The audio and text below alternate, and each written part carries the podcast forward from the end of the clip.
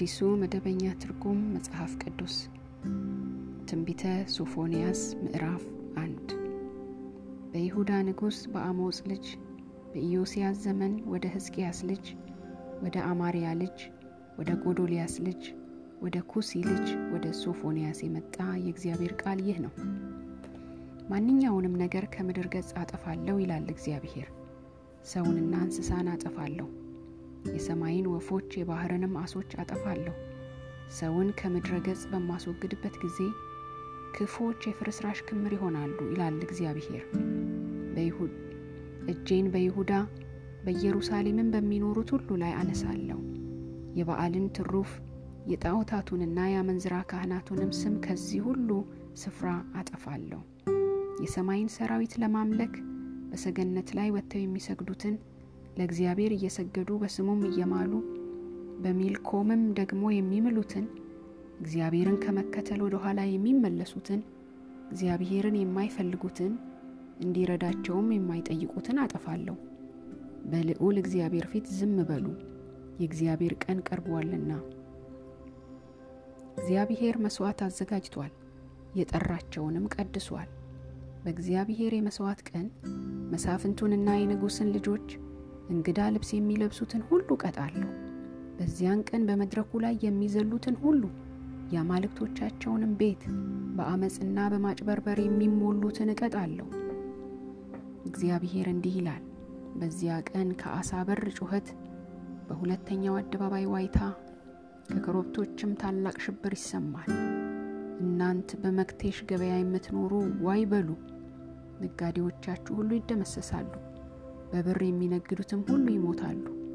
በዚያ ዘመን ኢየሩሳሌምን በመብራት እፈትሻለሁ። ተንደላቀው የሚኖሩትን በዝቃጩ ላይ እንደቀረ የወይን ጠጅ የሆኑትን ክፉም ይሁን መልካም እግዚአብሔር ምንም አያደርግም የሚሉትን ቸልተኞች እቀጣለሁ። ሀብታቸው ይዘረፋል፣ ቤታቸው ይፈራርሳል። ቤቶች ይሰራሉ፣ ነገር ግን አይኖሩባቸውም። ወይን ይተክላሉ፣ ጠጁን ግን ታላቁ የእግዚአብሔር ቀን ቅርብ ነው፣ ቅርብ ነው፣ ፈጥኖም ይመጣል። በእግዚአብሔር ቀን የሚሰማው ለቅሶ መራራ ነው። በዚያ ጦረኛውም ምርር ብሎ ይጮኋል። ያ ቀን የመዓት ቀን፣ የመከራና የጭንቀት ቀን፣ የሁከትና የጥፋት ቀን፣ የጨለማና የጭጋግ ቀን፣ የደመናና የድቅድቅ ጨለማ ቀን ይሆናል። ያ ቀን በተመሸጉ ከተሞችና በረጃጅም ግንቦች ላይ የመለከት ድምፅና የጦርነት ጩኸት የሚሰማበት ቀን ይሆናል። እንደ ዕውር እንዲራመዱ በሰዎች ላይ ጭንቀት አመጣባቸዋለሁ። በእግዚአብሔር ላይ ኃጢአትን ሰርተዋልና ደማቸው እንደ ትቢያ ስጋቸውም እንደ ጉድፍ ይጣላል። በእግዚአብሔር የቁጣ ቀን ብራቸውም ሆነ ወርቃቸው ሊያድናቸው አይችልም። መላይቱ ምድር በቅናቱ ትበላለች። በምድር በሚኖሩ ሁሉ ላይ ድንገተኛ ፍጻሜ ያመጣባቸዋልና። እናንት እፍረት የሌላችሁ ሕዝብ ሆይ ምዕራፍ ሁለት እናንት እፍረት የሌላችሁ ሕዝብ ሆይ በአንድነት ተሰብሰቡ ተከማቹም። የተወሰነው ጊዜ ሳይደርስ ቀኑ እንደ ገለባ ሳይጠራርጋችሁ የእግዚአብሔር ጽኑ ቁጣ በእናንተ ላይ ሳይመጣ እግዚአብሔር የመዓት ቀን ሳይደርስባችሁ ተሰብሰቡ። እናንተ የምድር ትሑታን ሁሉ ትእዛዙን የምትፈጽሙ እግዚአብሔርን እሹ፣ ጽድቅንና ትሕትናን ፈልጉ። በእግዚአብሔር የቁጣ ቀን ትሰወሩ ይሆናል። ጋዛ ባድማ ትሆናለች፣ አስቀሎናም ፈራርሳ ትቀራለች። አዛጦን በቀትር ባዶ ትሆናለች፣ አቃሮንም ትነቀላለች። እናንት በባህር ዳርቻ የምትኖሩ የከለታውያን ሰዎች ሆይ ወዮላችሁ! የፍልስጤማውያን ምድር ከነአን ሆይ በአንቺ ላይ የተነገረው የእግዚአብሔር ቃል ይህ ነው። ፍጹም አጠፋሻለሁ፣ ከነዋሪዎችሽም የሚተርፍ የለም። የቀርጤስ ሰዎች የሚኖሩባት በባህሩ ዳር ያለው ምድር የእረኞች መኖሪያና የበጎች በረት ይሆናል። ይህም ለይሁዳ ቤት ትሩፍ ይሰጣል፣ እነርሱም በዚያ መሰማሪያ ያገኛሉ። በአስቃሎና ቤቶች ውስጥም በምሽት ይተኛሉ። አምላካቸው እግዚአብሔር ይጠብቃቸዋል፣ ምርኳቸውንም ይመልስላቸዋል። የሞዓብን ስድብ የአሞናውያንንም ፌዝ ሰምቻለሁ። ሕዝቤን ሰድበዋል፣ በምድራቸውም ላይ ዝተዋል። ስለዚህ የእስራኤል አምላክ ሁሉን የሚገዛ እግዚአብሔር እንዲህ ይላል፣ በሕያውነቴ እምላለሁ። ሞአብ እንደ ሰዶም፣ አሞናውያን እንደ ገሞራ፣ አረም እንደ ዋጠው ቦታና እንደ ጨው ጉድጓድ ለዘላለም ጠፍ ይሆናሉ። ከሕዝቤ የቀሩት ይዘርፏቸዋል፣ ከወገኔ የተረፉትን ምድራቸውን ይወርሳሉ።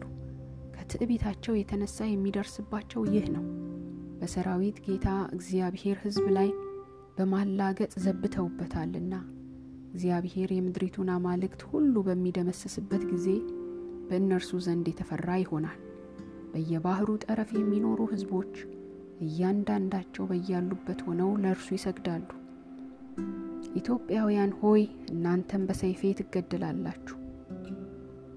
እጁን በሰሜን ላይ ይዘረጋል፣ አሶርንም ያጠፋል። ነነዌን ፍጹም ባድማ እንደ ምድረ በዳም ደረቅ ያደርጋታል። የበግና የከብት መንጋዎች የፍጥረት አይነት ሁሉ በውስጧ ይመሰጋሉ። ጉጉትና ጃርት በግንቦቿ ላይ ያድራሉ። ጩኸታቸው በየመስኮቱ ያስተጋባል፣ ፍርስራሽ በየደጃፉ ይከመራል። ከዝግባ የተሰሩ ተሸካሚዎችም ይገለጣሉ። ተዘልላ የኖረች ደስተኛይቱ ከተማ ይህች ናት። እርሷም በልቧ እኔ ብቻ ነኝ ከእኔ በቀር ማንም የለም ያለች ታዲያ እንዴት የዱር አራዊት የሚመስጉባት ባድማ ሆና ቀረች? በአጠገቧ የሚያልፉ ሁሉ ያፌዙባታል፣ እጃቸውንም በንቀት ያወዛውዙባታል። ምዕራፍ ሶስት ለአመፀኛይቱና ለረከሰች ለጨቋኞች ከተማ ወዮላት። እርሷ ለማንም አትታዘዝም፣ የማንንም እርምት አትቀበልም፣ በእግዚአብሔር አትታመንም፣ ወደ አምላኳም አትቀርብም። ሹሞቿ የሚያገሱ አንበሶች፣ ገዦቿ ለነገ የማይሉ የምሽት ተኩላዎች ናቸው። ነቢያቷ ትዕቢተኞች አታላዮችም ናቸው። ካህናቷ መቅደሱን ያረክሳሉ፣ በሕግም ላይ ያምጻሉ። በእርሷ ውስጥ ያለው እግዚአብሔር ጻድቅ ነው፣ ፈጽሞ አይሳሳትም። በየማለዳው ቅን ፍርድ ይሰጣል፣ በየቀኑም አይደክምም። አመፀኞች ግን እፍረት አያውቁም።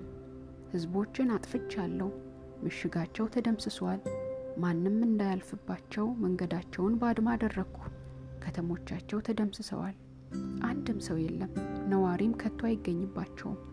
እኔም ከተማይቱን በእርግጥ ትፈሪኛለሽ፣ እርምትም ትቀበያለሽ አልኳት። ስለዚህ መኖሪያዋ አይጠፋም፣ ቅጣቴም ሁሉ በእርሷ ላይ አይደርስም። እነርሱ ግን በሚያደርጉት ሁሉ ክፋትን በመፈጸም እየተጉ ሄዱ። እግዚአብሔር እንዲህ ይላል፣ ስለዚህ እስከምፈርድበት ቀን ድረስ ጠብቁኝ። አሕዛብን ላከማች፣ መንግሥታትን ልሰብስብ፣ መዓቴንና ጽኑ ቁጣዬን በላያቸው ላፈስ ወስኛለሁ። በቅናቴ ቁጣ እሳት መላዋ ምድር ትቃጠላለችና በዚያ ጊዜ ሰዎች ሁሉ የእግዚአብሔርን ስም እንዲጠሩ ተስማምተው እንዲያገለግሉት አንደበታቸውን እጠራለሁ አንደበታቸውን አጠራለሁ። ከኢትዮጵያ ወንዞች ማዶ የሚያመልኩኝ የተበተኑት ሕዝቤ ቁርባን ያመጡልኛል። በእኔ ላይ ከፈጸማችሁት በደል ሁሉ የተነሳ በዚያን ቀን አታፍሩም። በትዕቢታቸው የሚደሰቱትን ከዚች ከተማ አስወግዳለሁና ከእንግዲህ ወዲያ በቅዱስ ተራራዬ ላይ አትታበዩብኝም። በእግዚአብሔር ስም የሚታመኑትን የዋሃንንና ትሑታንን በመካከላችሁ አስቀራለሁ። የእስራኤል ትሩፋን ኃጢአት አይሰሩም፣ ኃጢአትም አይናገሩም። በአንደበታቸውም ተንኮል አይገኝም። ይበላሉ፣ ይተኛሉ፣ የሚያስፈራቸውም የለም። የጽዮን ልጅ ሆይ ዘምሪ፣ እስራኤል ሆይ እልል የኢየሩሳሌም ልጅ ሆይ በፍጹም ልብሽ ደስ ይበልሽ፣ ሐሴትም አድርጊ። እግዚአብሔር ቅጣትሽን አስወግዶታል፣ ጠላቶችሽን ካንቺ መልሷል። የእስራኤል ንጉሥ እግዚአብሔር ካንቺ ጋር ነው። ከእንግዲህ ወዲህ አንዳች ክፉ ነገር አትፈሪም። በዚያን ቀን ኢየሩሳሌምን እንዲህ ይሏታል፣ ጽዮን ሆይ አትፍሪ፣ እጆችሽም አይዛሉ። እግዚአብሔር አምላክሽ በመካከልሽ አለ። እርሱ ብርቱ ታዳጊ ነው። በአንቺ እጅግ ደስ ይለዋል፣ በፍቅሩ ያሳርፍሻል። በዝማሬም በአንቺ ላይ ከበሮ ደስ ይሰኛል። ስለ ክብረ በዓላት መተጓጎል የተከዝሽበትን የስድብሽንም ሸክም ካንቺ አስወግዳለሁ። በዚያ ጊዜ ያስጨነቁሽን ሁሉ ቀጣለሁ። አንካሶችን እታደጋለሁ፣ የተበተኑትንም እሰበስባለሁ።